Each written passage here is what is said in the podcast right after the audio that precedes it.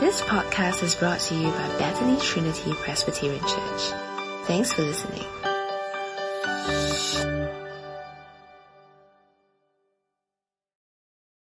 Welcome everybody. It's really good to be with you here this morning and especially Good Friday morning. Uh, let's begin with a word of prayer. So let's bow our heads in prayer.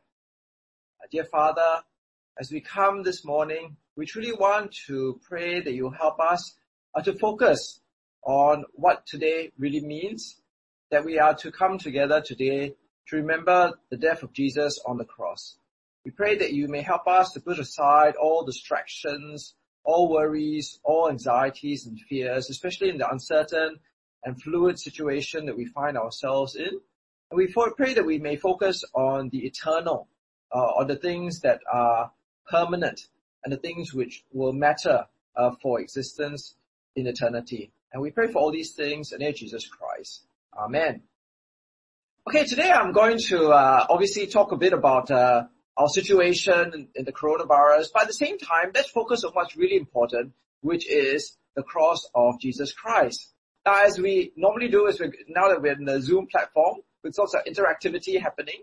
So the first question I want to ask you as we come to today's uh, service and sermon is, how serious do you think uh, the coronavirus situation is. So you just have a quick vote. Okay. Okay. So let's have a look at the results. Okay. So as you can see, many people, uh, see coronavirus as a very, very serious situation, whether it affects your neighbor, whether it affects your friends, whether it affects yourselves. We all find it to be very serious. Now, what is it about the coronavirus that is so serious? So I'm going to ask you another set of questions. And is it because of its economic and financial problem that it causes that we feel that the coronavirus is very serious, or is it because it's a social problem? Or perhaps you see it as a health problem. So again, uh, just put a moment, take a moment, click on your laptop or your handphone and say, why do you feel that the coronavirus is so serious? Because obviously we all saw, everybody saw that it was a very serious situation. So why do you feel that it's so serious? Okay, let me share with you the results now. The results basically show that most of us, or almost the vast majority of us, worry about the coronavirus because first and foremost, it is a health problem. And for many of us, we see that health is more important than money, right? Health is more important than our social interactions. And I think that's really fair because when it comes to the very heart of things, we see that life and death is the most important issue that faces us today. And if you think about the coronavirus, if you are below the age of 50, uh, if you get the coronavirus, your chance of going to hospital is, I read, around uh, 7%. If you're in your 50s, uh, if you catch the coronavirus, the chance of you going to hospital is about 10%. But if you're in your 60s, the chance of going to hospital if you catch the coronavirus is around 17%. But if you're over 70 years old, then if you catch the coronavirus, the chance of you going to hospital is above 20 to 25%. And if you end up in hospital, the statistics show that the chance of you having to be intubed and go on the ventilator and go into ICU is one out of three. So that's pretty scary, right? You end up in hospital and your chance of getting to the ICU and being intubed and having a ventilator is one out of three. And overall in the population, if you do catch the coronavirus, your chance of dying can be anywhere from 1% to 3.4%.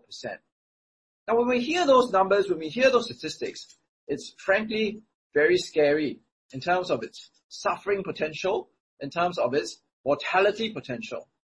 And what the coronavirus has done is rather than keep death hidden away in the crematorium or the hospitals, we read about it every day, we hear about it every day, we watch it on televisions, we may know people who have got sick, we may know people who have even died. And when we hear these things, it fills us with fear because we frankly hate death. We despise death. We abhor and scorn death. So I was reading an article one day which said that actually when, as a young person, uh, for little kids and for teenagers and maybe in your twenties, you feel that life is like freehold property, right? You know, it's like, you know, freehold property, you feel that you, are to live forever, right? Freehold property goes into existence forever. But as you get older, you realize that life is not like freehold property. It's more like leasehold property that it doesn't last forever. But actually what the coronavirus has actually brought into our thinking is actually life is not like freehold property, neither is it like leasehold property, but it's more like a Airbnb. Right? It's like there's a beginning and there's an end and it's actually very, very short. So someone has actually said, what makes us scared? What makes us anxious? What makes us fear? It is a realization that life is finite, that life is limited, that there is a beginning and that there is a end of life. And in our life, what we try to do is we keep pushing the end further and further away. But what the coronavirus has done is it's pushed back our realization of how limited and how finite our life is. We've been trying to push the end of life further and further away, but the coronavirus realize, makes us realize that we can't push it back further and further away. It's actually pushing back against us. And so the food we eat doesn't taste as good as it did the other day. Uh, the movies we watch on Netflix are not as exciting anymore. Uh, even the walk in the park uh, is filled with anxiety as we try to keep our safe social distancing with other people. So that's you, and I'm sure that's you because you've uh, voted in your uh, in your poll that that was the reality in your life. Then I'd like us today to look at this passage that is so important for us, which celebrates and really helps us to remember what Good Friday is all about. And that's the passage which I think was really helpfully presented to us by Carlson and Janice's family, which is Mark chapter 10 verse 45. Okay, Mark chapter 10 verse 45. So today we're going to spend most of the time looking at this passage, Mark chapter 10 verse 45. And I'll just read it for you so that we can focus on it. And it says, for even the son of man did not come to be served, but to serve and to give his life as a ransom for many. Okay? So this verse is all this sermon is going to be like. You think, wow, that's fantastic, right? Uh, but this sermon is actually packed full of detail. It's, it's, it's, a, it's a really deep and profound passage. If you understand this passage, really you understand the heart of Mark, you understand the heart of Jesus' message. You understand the heart of Jesus himself. So not too long ago, uh, actually it is quite a long time ago now, uh, I bought these commentary or these uh, sermon commentaries on the book of Mark. Okay, so volume one and volume two. So, you know, you can see it's pretty uh, hefty. But if you'll notice, uh, there's this really, really nice artwork at the front of the cover. And this cover is really quite fascinating because of the book. You see that? There's this beautiful uh, diagram which is actually put at the front of the book. And what is that diagram? Well, that diagram is this. You see? I think it's quite clear now, right? It's actually a, a banner uh, which was actually handcrafted by this person. I, I looked it up. This person has actually since passed away. We're going to look at this banner again, but you can see that the heart of the cover is Mark 10, 10, 45 which says here in the passage, and to give his life as a ransom for many. So today we're just going to focus primarily on Mark chapter 10 verse 45. And the first thing I want to look at as we look at this passage is uh, the very first phrase that is noted here. The phrase which says right at the beginning, for even the son of man did not come to be served, but to serve. Now what does that mean? Why this word even? You know, we read this verse, we probably don't even notice, notice the word even, but why even? The son of man did not come to be served, but to serve. Well, I remember my uncle, uh, who is a partner in a law firm. So, you know, a partner in a law firm, he's a very powerful person. I mean, not everybody becomes a partner in a law firm. And this law firm is one of the biggest law firms in Singapore. So he was about to retire recently and he was remarking to me how he felt really strange going to work. And the reason was because he said, you know, now that everybody knows I'm retiring, even the secretaries don't bring me my coffee in the morning.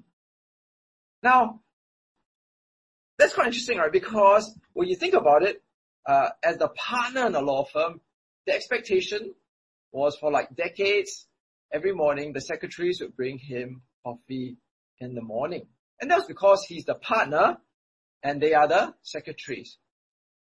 And if you think about it for my uncle, he's never served himself coffee in the morning because other people serve him coffee in the morning.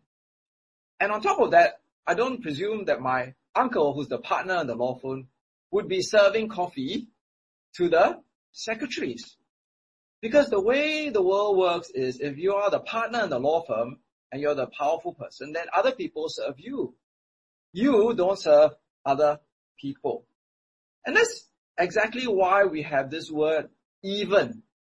Because if you come back again to the passage, it says, for even the Son of Man did not come to be served. And the point that is trying to make here is that Jesus is different from the world, different from my uncle because he is God, right? He is God and Christ, but even though he's God and Christ, he doesn't come to be served, but to serve.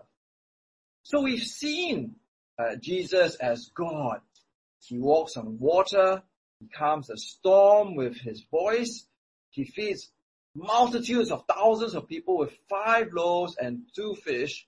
He can raise the paralyzed man. He can cast out demons. He is by very nature God. Now, I am by very nature human. The last time I checked, I'm human. But when we look at Jesus, he is by very nature God. But not only is he God by nature, his position, his status, his office is that of Christ. So he is God and he is Christ. The Christ means he is the everlasting King, the eternal ruler. He is the universal Lord. So I want to ask you another polling question. If Jesus is by nature God and his office and status is Christ, and we, like me and you, are only humans, then what is the comparable distance between Jesus and ourselves? Okay, so I'm going to give you a poll now. Okay, so what's the distance between Jesus, who's God and Christ, and us, human beings, right? Can you compare it to a powerful rich man and a, a poor, not so powerful man? A human and an ant? A human and a germ or none of the above? Okay, so need you to get some of that gray matter going this morning. Think about it. Uh, answer the poll. So is it human and ant, rich man, poor man, human and a germ, or none of the above? Okay, let me show you the results. So, uh, you guys are quite clever, I must commend you. Uh. So really, you can't really compare Jesus as comparable to a human and an ant, or even a human and a germ, because Jesus is on another plane of existence, right? He is on another strata of existence. He's on another level of existence. He is God and creator, and we are the creatures. So even if you have a human and an ant, a human and a germ, we are all the created world. But Jesus stands outside of this world. He is God who comes from heaven. And we are the creatures. We, he is the creator God. We are the creatures. He is in heaven. We are in this earth. So as we look at this passage, uh, what is really showing is Jesus, who is God, creator, Christ, even though he is God, creator, and Christ, doesn't come to earth in order to be served by us, but to serve us. And that's what's really amazing, right? It's really amazing. Now, we often use the word amazing in many different ways, but really, I think the word amazing is very abused, right? We use the word amazing in, many different ways, but amazing race, amazing Asia, amazing sail. But what's really amazing is Jesus who is God Christ as well as creator, who comes from heaven to earth to serve us. So, I want to ask you this, uh, uh, this question. Do you recognize, uh, this lady? Okay, who is this lady? Okay, she's the Queen of England. Okay, she's the Queen of England. Now where does the Queen of England live? She lives in Buckingham Palace okay, in London. Now, is it conceivable that the Queen of England could come to your flat in Singapore in order to serve you tea? No, right? That wouldn't be possible. I mean, like, who, who would imagine that to be true? Because it is more like we go to London to visit Buckingham Palace to, to see her at a distance. Or maybe if we get lucky, we can serve her. We don't expect the Queen of England to come to Singapore to our HDB flat to serve us. But that's exa- in a way, that's what the Bible is saying. The Bible is saying that Jesus, who is God and Christ, creator, comes down from heaven to earth in order to serve us. Now, how does Jesus serve us? Well, that's the topic of Good Friday. Now, we often think of Good Friday in terms of visually what we can see. Okay. So when we think of Good Friday, we think of the cross in terms of the visual. So we think of, uh, we think in terms of his suffering. We think in terms of Jesus dying on the cross. But this is the visual of what we actually see in terms of the visual. We see Jesus being whipped. We see the crown of thorns on his head. But, but the, but when you think about it, millions of people have been flogged by the Romans. Uh, I mean, thousands of people were hung on the cross during the time of the Roman Empire. That is not what makes Good Friday special. That's not what makes Good Friday amazing. It can't be that just Jesus suffered physically. He does much, much more than that. That's what makes Good Friday amazing. So what exactly then is uh, the point of Good Friday? So let's come back again to that passage. Okay, so the passage goes on to say, okay, that Jesus doesn't come to be served, but to serve and to give his life as a ransom for many. And I want to focus on this word ransom. Okay, because it's a very, very important word to help us understand exactly what is happening. Now, when you think of the word ransom, what do you think about? So I'll, I'll show you some pictures now of what ransom is about. Okay, so what is ransom? Okay, so you look at some of these movie posters, held for ransom, they pay or they die. Another poster, taken for ransom. Okay. How far will they go to save her? My daughter's ransom and this very old movie, Ransom with Mel Gibson. Okay, so those are all these images of movies with the title Ransom. So when you think of ransom, what do you think of? What images are there and what ideas are there? So again, I'm going to give you another poll. Okay. Uh, and I'm going to get you to do this poll now. So what ideas come to your head when you hear the word ransom?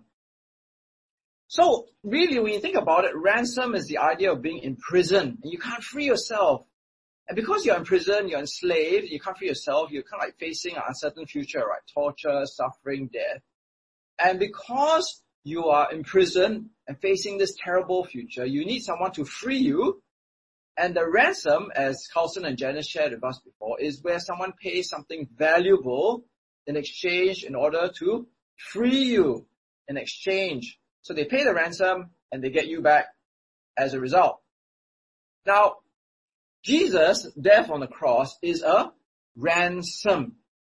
So when you think about it, we are actually enslaved in a sense to sin, to judgment, to God's wrath and punishment. And we are, oh, okay, I made this, uh, this, uh, children's church illustration. You see, I'm, we're like in, behind the bars of a prison, right? You know, like, can you see me? I'm like behind the bars of a prison now. And we are locked inside the bars of the prison, but the prison really is sin and judgment. But Jesus pays the ransom so that we can be set free from this prison. We can be set free from our enslavement. But what is it uh, that Jesus actually does on Good Friday, which breaks our chains of our enslavement to sin and judgment and sets us free from the prison that we find ourselves in. Now let's go back a little bit in the passage because I think this is actually very important in the passage. So if we look at this passage, uh, James and John, they actually come to Jesus and they ask Jesus to sit at his right hand, sit at his left hand in places of power. And I want you to notice what Jesus actually says in reply to them. So what does he say in reply to them? He says, you don't know what you are asking. Can you drink the cup or be baptized with the baptism I am to be baptized with? Now, what Jesus is really saying is, yes, James and John can physically suffer. They can physically be crucified.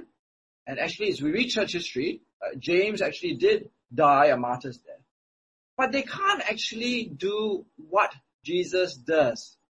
They can do the visual, which we said, you know, so we see people hanging on the cross, we see people being flogged, but they can't actually achieve what Jesus does, the reality of what he does which is, as we see in this passage, to drink the cup. Now what does this mean to drink the cup that Jesus drinks? So actually if you look at the, in the Old Testament, uh, the cup is often used as a picture of God's judgment. It's a picture of God's punishment. So the cup that Jesus actually drinks is like, you see my cup? You see what, what does my cup say? Can you see what the cup says? it is the cup of wrath, right? And within the cup of wrath is judgment, is penalty, is punishment. So what Jesus does is he's actually saying that he, when he goes to the cross, he is actually drinking the cup of God's wrath. And he does it not because he needs to pay for his own sins or to pay for his own wrongs, but rather as we look at this passage, he is drinking the cup of God's wrath on the cross because he takes on himself all the sins of people, of, the people all around in this time and also the time today in Singapore. So that's why Good Friday is really so amazing. It is not just what we see on the outside, which is Jesus hanging on the cross, nails to the palm of his hands, being flogged, having the crown of thorns on his head. But what it achieves is much more important. Drinking the cup of God's wrath, taking judgment upon himself, setting us free from the enslavement and the prison of sin and judgment. Now, you know, the coronavirus, in a sense, has uh, opened our eyes uh, to the destiny of every human being. Uh, you know, the body I have, the body you have, we clothe it, we feed it, we uh, give it lots of fluid, we stretch, we go to the gym, we work out, we eat well. Some of us eat better than others. We make sure that we don't smoke, we get enough sleep. But whatever we do, Uh, we realize as the coronavirus has entered into our thinking that we are actually dust. Bible tells us dust to dust. The reality is for anybody who's been to the crematorium, we all end up eventually being dust. What Jesus tells us on Good Friday is that there is a different existence. There is not the beginning and the end of the physical life. There is not the finite reality of the physical body, which turns to dust. But there is an eternal reality. There is eternal life, eternal existence, there is the eternal soul. We can only access this eternal existence, eternal soul, eternal life, if we have Jesus as our ransom, and if He drinks the cup of God's wrath for us. Because then when we die and we meet God, we meet God not as a criminal meets a judge, but when we meet God, if Jesus is being our ransom, then we meet God as a son or a daughter coming back into relationship with God in heaven. And so, when you die, what would you prefer? Would you prefer to meet God as a criminal meets a judge? Or would you prefer to meet God as a son or daughter comes back to God the Father? I know what I'll prefer. And so what Jesus says is, we need to understand fully what Good Friday means, and we need to put our faith in what Jesus has done for us that Good Friday, not just physically dying on the cross and the crucifixion, but taking on himself our sins so that we may be pardoned of our sins. Our sins may be covered, may be forgiven our wrongdoings. And so the last part of today's verse, as we come back again to it, it says, to give his life as a ransom for, for many. It doesn't say for all. It doesn't say for everyone. It says for many. And that's what the invitation of Good Friday really is. You can be part of that many for whom Jesus has given his life as a ransom. By really understanding Mark 10, 45, to understand that Jesus is God, Christ, creator, who's come down from heaven to die on the cross, to take on your sin, to drink the cup of punishment on your behalf so that you can meet God as a family member and live for eternity. Now, the last picture I want to show you today is, um, okay, I want to come back to this picture. Can you all see this picture on the screen? Pay attention to this picture. Okay. Now, there are lots of different details about this picture. Okay. I'm going to give you a poll, so you need to pay attention. Okay. This can be like competition. What are all the different words and pictures on the screen and, and how do they relate to Mark 10, 45. Actually, because the person who who drew this banner uh, obviously put a lot of thought into like putting all the different pictures and the different words and the different uh, symbols. Okay, so pay attention. I'm going to give you like 10 seconds, 15 seconds. Look at the picture carefully. What are the different pictures? What do they mean? Grapes, thorns. What are all these strange letters on the left? What is that picture on the top? What are all these funny, funny Latin words? Okay. So what do all of those symbols mean? Let me show you the poll results. Great. Okay. So you can see that most of you got the crown of thorns up. That was pretty obvious.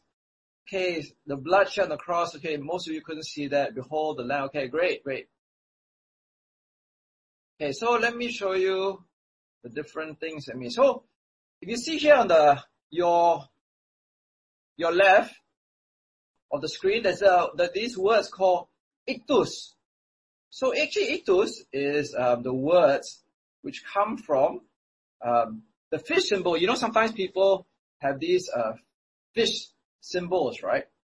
So the fish symbol actually comes from these uh, th- these words called uh, I X T U S, but actually it's written in Greek, right? So Huios, which is Jesus, Christos, Christ, Theos, God, uh, sorry, uh, sorry, Jesus, which is, sorry, Jesus, Christos, uh, Christ, Theos, God, Huios, Son, and Soter, which is Savior. So you can sort of see it makes this symbol of a fish, right? And what Ictus really means is Jesus Christ, the Son of God, He is the Savior.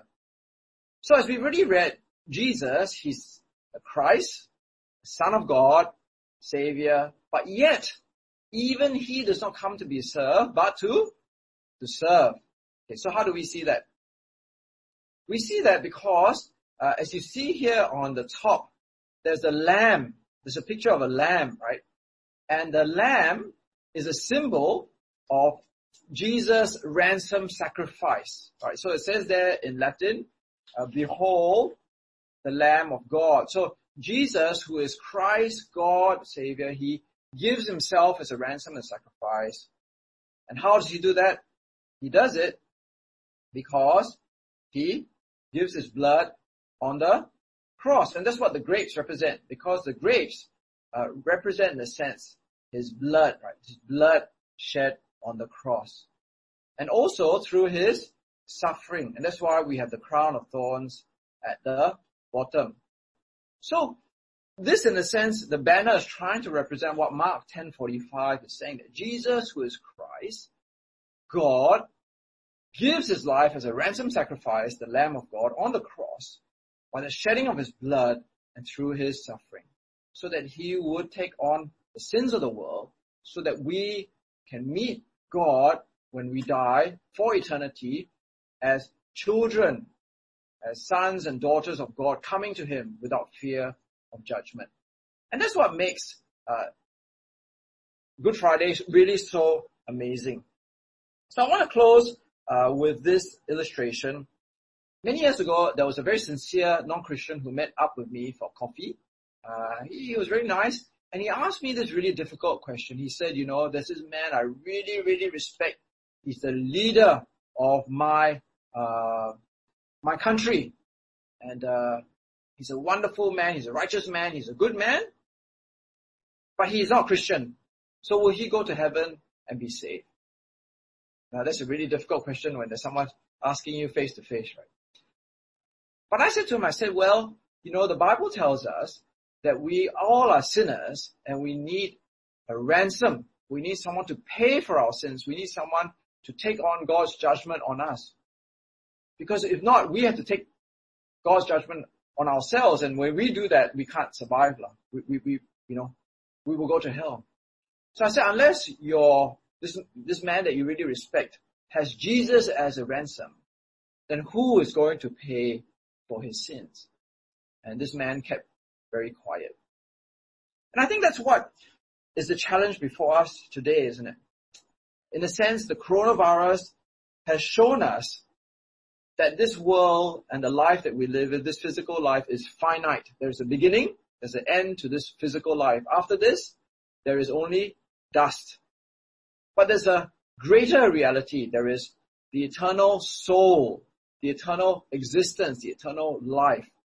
And that can only be accessed when our sins are paid for. And that's what a wonderful thing that Jesus has done.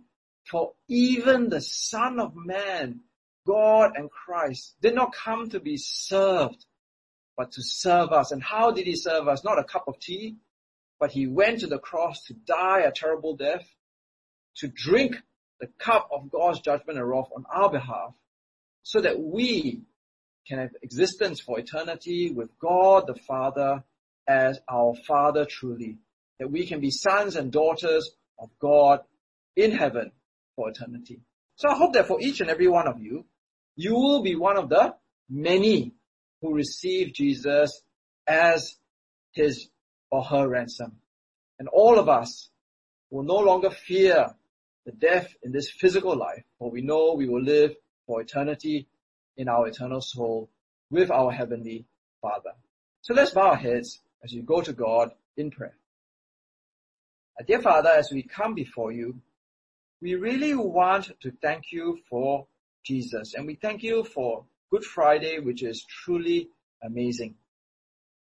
It is amazing because your son, fully God and Christ in his office, would choose to come down from heaven, not for us to serve him, but to serve us.